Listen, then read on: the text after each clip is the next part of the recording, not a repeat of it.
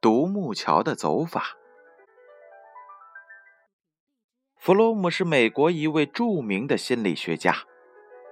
有一天，几个学生向他请教：心态对于一个人会产生什么样的影响？他微微一笑，什么也不说，然后把他们几个人带到了一间黑暗的房子里。在他的引导下，学生们很快的就穿过了这一间伸手不见五指的神秘房间。接着，弗洛姆打开了房间里的一盏灯，在这昏黄如烛的灯光下，学生们才看清楚房间的布置，不禁吓出了一身的冷汗。原来呀，这间房子的地面就是一个很深很大的水池。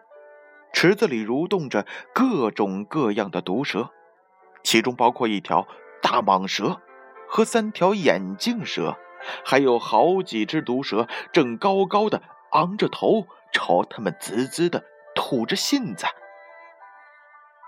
就在这蛇池的上方，搭着一座很窄的木桥，他们刚才就是从这一座木桥上走过来的。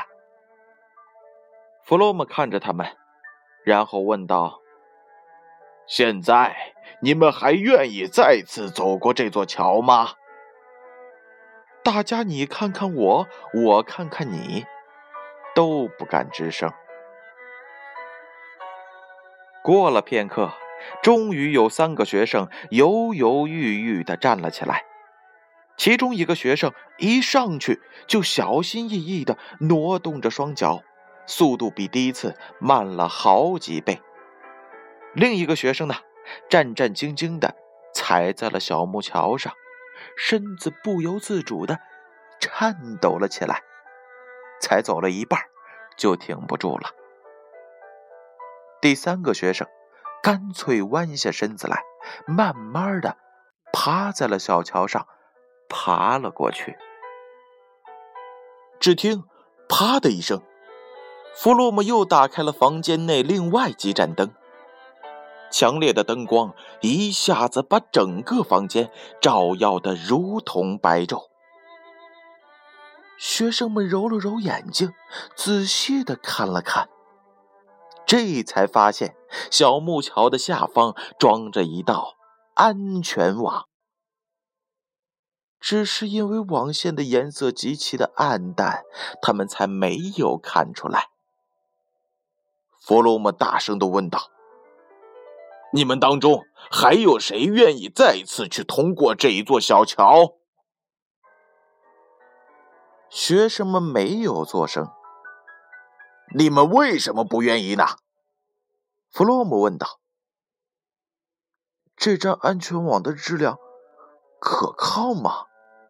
学生们心有余悸的反问。弗洛姆笑了。哈哈哈哈我可以解答你们的问题了。这座桥本来不难走，可是桥下的毒蛇对你们造成了心理的威慑，于是你们就失去了平静的心态，乱了方寸，慌了手脚，表现出各种程度的胆怯。心态对于行为当然是有影响的啦。好了，故事讲完了。小故事，大智慧。这则故事又告诉了我们什么样的道理呢？其实呀，人生又何尝不是如此呢？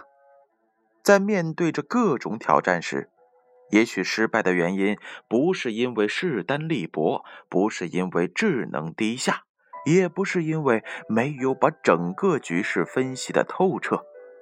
反而是把困难看得太清楚，分析的太透彻，考虑的又太详尽，才会被困难吓倒。举步维艰，并不是别人带给我们的，也许是我们自身给自己的压力。倒是那些没有把困难完全看清楚的人，能够勇往直前。如果我们在教育孩子通往人生的独木桥时，能够忘记背景，忽略险恶，专心走好自己脚下的路，他们也许能够更快的到达目的地。故事《独木桥的走法》由建勋叔叔播讲。